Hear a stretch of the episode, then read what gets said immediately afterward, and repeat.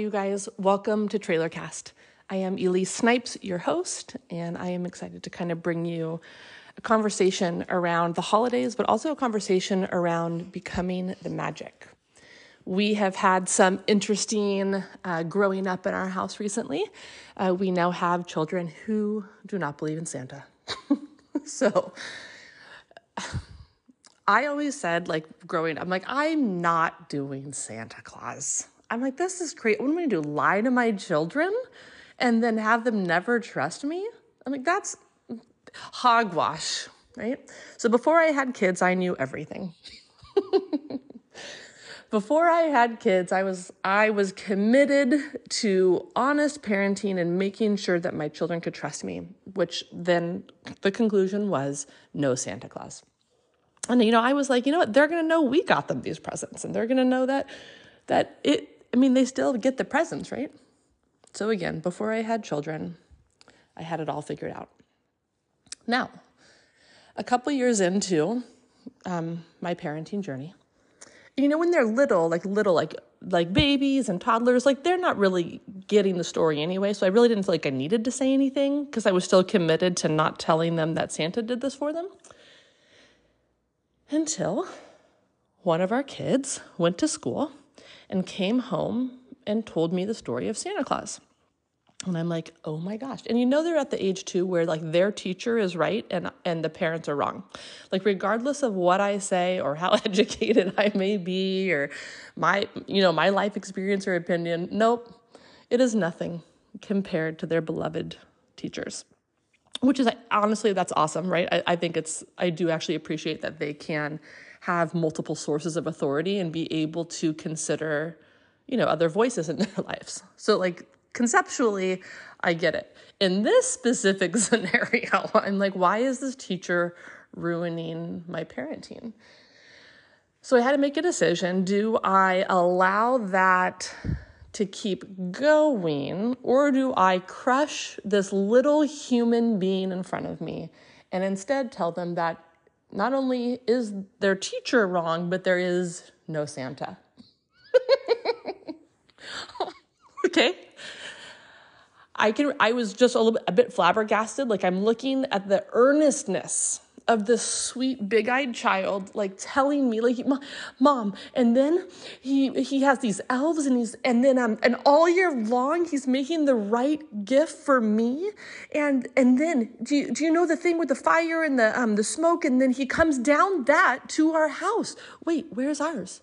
Like and then and, and he sneaks in and then he eats the cookies and, and like i mean it, you guys hook line sinker whole story memorized like I beyond amazed and stoked on Santa.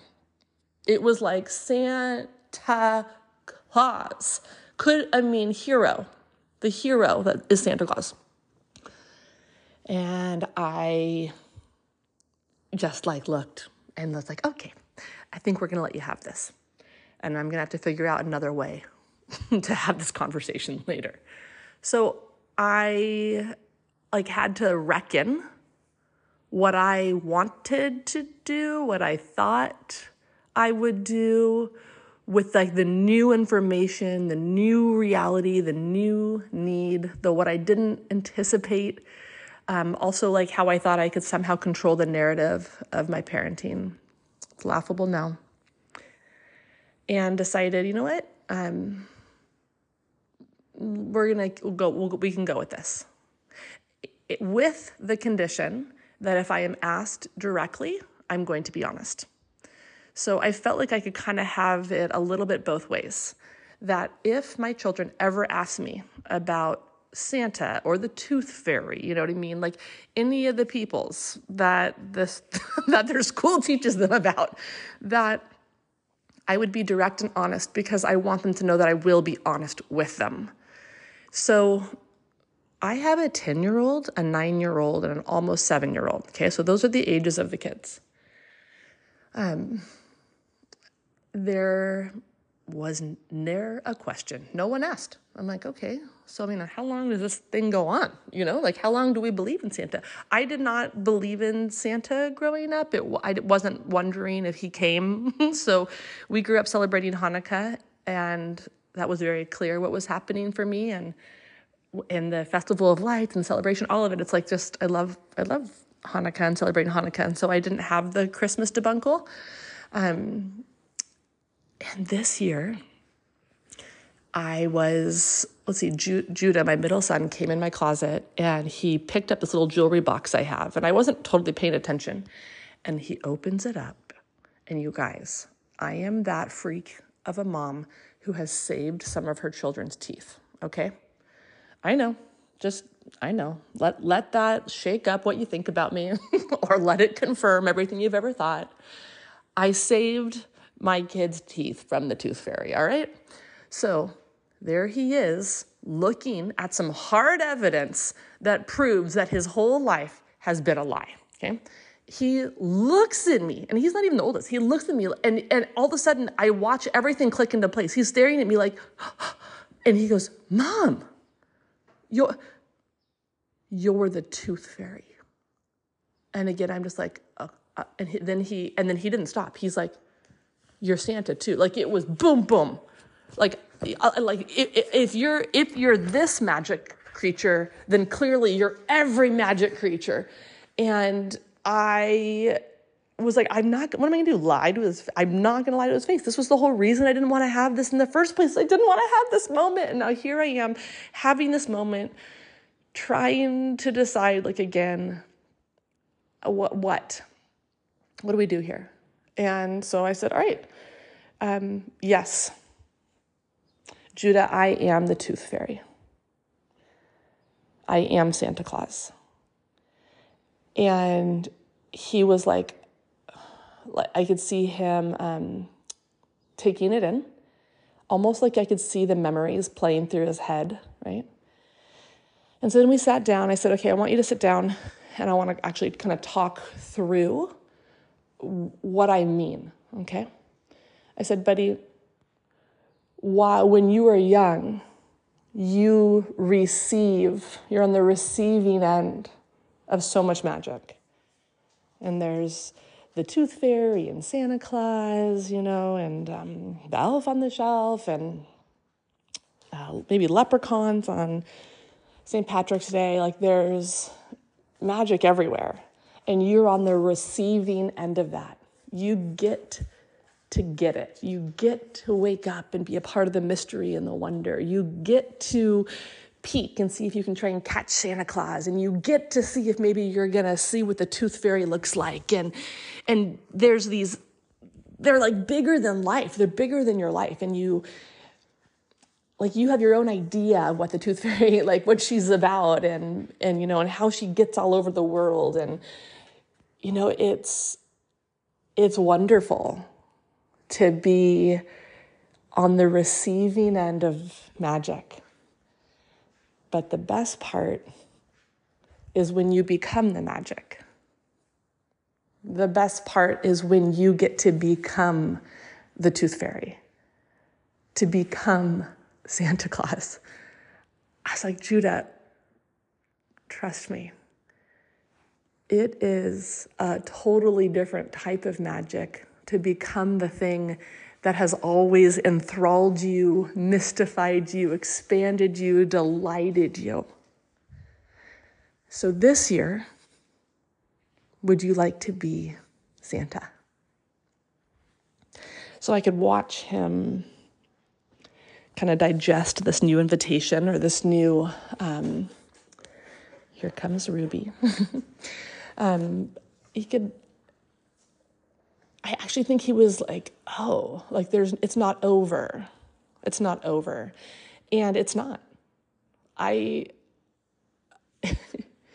to become the magic, to become the one who creates the mystery and sneaks the tooth out and, and replaces it with dollars and is able to wrap presents quietly and sneak them under the tree, even though the kids are sleeping right there. Like there's something about maintaining the magic, becoming the magic. So I had a conversation with my older son as well. Because, I mean, if one knows something, the other's gonna know something immediately. and talk to them about this year and what it's going to be like and their first year getting to be Santa, getting to become the thing that they've loved so much. And they're so excited, right? Like they are like, okay, so like how does this happen? Like do we go to sleep? Like are you going to wake us up? Like like does is there someone does someone actually bring the presents? Like they had a lot of other funny functional questions like so does Santa they're like, wait, so it's not Santa bringing the presents. They're like, wait, do you guys buy those? So you could see them still like working out the details. so this season in our home, I have a better hiding spot for the teeth. and we know that Santa is still very much alive for Eden. And to my quite delight, as we were getting ready for this year, Judah, you know, middle son, was like, um, Mom, when's Scarlet coming? And I'm like, hmm? And he's referring to the elf on the shelf, you guys. You guys, he still believes in the little toy plastic doll elf. Okay, so I need, I want to, he has not asked about the elf. So that's still on the table for discussion. And instead, he was able to wonder about Santa, but somehow the elf is still real. Okay, so that's the land I'm living in right now. I've got a son who understands that Santa isn't real, but the toy elf on the shelf clearly is. And then my older son who knows that both are up something you get to be. So Isaac has been the elf this year for Judah and Eden. And I watch him throughout the day and I'll kind of check in with him like, hey, buddy, you got any ideas for tonight? Or what do you, you know, what's like, what do you think, you know, what would be funny for Scarlett to do? And it's, it honestly, it, it tickles me to one, get to watch him think more about this season and more about the magic because when it's up to you, you're kind of more involved in remembering, right? He's remembering when you're on the receiving end, you're not really thinking about the elf all day and what you're, it's a different, it's a different, um, it's passive, right? You're on the receiving end of it. But when you are the elf or you are the magic or you are the one, you're more actively engaged. And so there's there it's a different type of thinking, a different type of anticipating, a different type of planning and and creating. And I'm watching Isaac become a different form of himself right now he hasn't lost anything by losing the idea that Santa is a lie. he has gained everything, knowing that he actually gets to become the magic. He has done the funniest things, way better things than our elf has ever done in the past. Um, and I'm curious to see how long Judah still continues to hold out for his girl Scarlett. But what I want you to hear today is that there might be things that we have grieved as lost, over, done. Maybe it's our youth, our innocence, our, our smooth skin. maybe it's a relationship, maybe it's uh, a form of spirituality or a, a faith place that feels different for you. Uh, maybe it was, maybe it was raising small kids. You know, maybe that was a season that feels like done or over. Um, and there's a reason we long, you know, for those other times. There was something inherently sweet and or kind of like landed in the right way with us right? Otherwise, we wouldn't long for it. We would be like, good riddance. We'd be like, done, see ya, bye. Um, and so I'm talking about the place that still stings a little bit, the thing that's still like, ah, remember that, remember that. And I want to know what, what is the thing? What is the thing that maybe you long for? Is there a form of magic that uh, you belonged to? When you were younger? Did you believe in fairies or Santa or the Easter Bunny? Did you believe in like the little dust that floats around your house was something or someone? Did you believe that when the lights flickered that it was an angel or a ghost? Did you believe that the trees had something to say? What and how did you partake in the season of wonder? And how can you become that? How do you become the magic again, the wonder? How do you embody the deep seated, full, expansive experience of magic and delight and like hopeful, joyful anticipation? Because that is this season. Edge of our seats, waiting to see. Regardless of our faith tradition, you know, like when I think of this season, it's holy anticipation. The same thing in my in my Jewish tradition of is there going to be enough oil to light the lamp for 8 days? Will we be provided for? Will the baby be born? Will Santa come? Will you know, will will the light of dawn come again in the new year? Will the days get longer and warmer? Will the darkness end? whatever the season of anticipation, right? There's a sense of, is it going to happen? And we can all get that in some way. Whatever the season of ache and need for transition. And then, how do I become that thing to a weary world? How do I become the hope? How do I become the joy? How do I become the generosity? How do I become the remembering, the mindfulness? How do I become the extension of kindness on earth? How do I become sacred eye contact or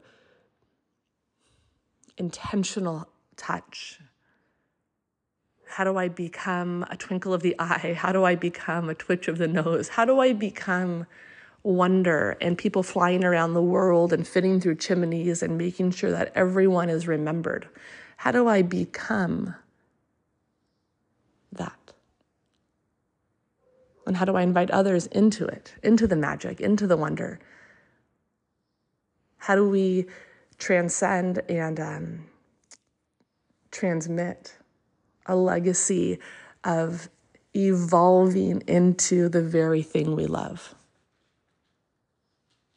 So, those are some of the stories and snippets and things I'm sitting with this morning as I'm looking at our Christmas countdown clock and enjoying the anticipation of the season, watching my home become a shared experience, a shared mm, invitation to engage on the flip side of Santa, on the other side of, of this season. So, however you practice or don't practice this year, whatever you anticipate or long for or hoping for, I wonder how and what you also give away, how and what you also give to yourself, who you want to share it with, who is also being promoted in your life to share in some of that magic with you and to, to take the magic even further, to take the story even larger. Regardless of how old you are, I do hope that there is a sense of wonder again for you this year. You know, when was the last time you're like, huh, I wonder how that happens? I wonder how that works. I wonder why that does that. And that we could belong to wonder in a way that revives the soul, that brings all of the different spheres of ourself into full life and vitality. That the little kid hoping in you is the grown up putting gifts under the tree, that it's one and the same. So, again, however this finds you, whether you are part of the weary or part of the rejoicing, part of the lonely or part of the overwhelmed or both, um, that you would be able to take a moment to consider hmm, What is the medicine I need in this season? What is the gift that I am looking for? Could I become so aware of naming specifically what I need so that I know it when it comes? Could I be mindful of ways in which I can extend that to myself or reach out to those that I know could support me? Am I open to throwing myself at the big, beautiful universe, or however you name source, divine, God, Santa, whatever it looks like and sounds like to you? I need, I want, I hope, be with me. Okay. Cheers.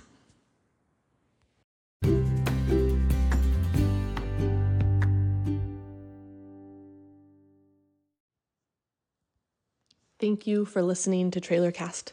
Um, it is truly like my joy because this project is um, for fun, for you, for me, um, for future me, for future us.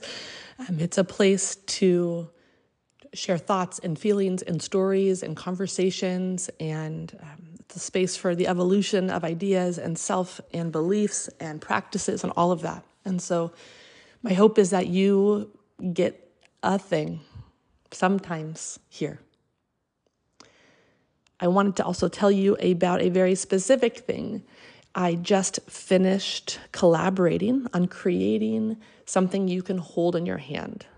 So, so many of the things that I get to create in my life are touchless. They are experiences, they're invisible, they are a service. It's you can't put um, therapy into an object, right? And so I made a thing. There's a thing uh, you can hold, and it's called the ritual deck.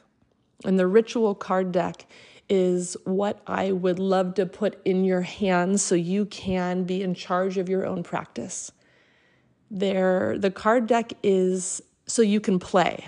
You know, when you think about cards or like I'm um, getting out a deck of cards, or it's like kids. Like when we think of kids sometimes, or Old Maid or Go Fish, and I want to like invoke some of that, that playful return to the sacred self. The card deck includes several different elemental suits. And what I mean by that is if you had a regular deck of cards and it's clubs, spades, diamonds, hearts, this one has water, earth, air, fire, and source. And in the different suits, there are different questions or statements or things for you to consider or ask of yourself you can think of this deck as uh, an individual way to support your practice. Maybe you pick a card a day and see, huh, all right, I'll sit with that. Uh, maybe you keep it on your coffee table and it's a conversation starter. Or maybe it's something you keep at your bedside and you get to share with your partner or engage your children with. It's a place to land, it's a, a tool to use, and it's something that I hope you all get a chance to enjoy and to experience. So, Ritual Deck, you can find all of that information on my website, www.elisesnipes.com. Or if you're following me on Instagram, I also have a link in my profile where you can purchase that um, and in time for Christmas too. So at Elise Snipes. Okay. Happy holidays.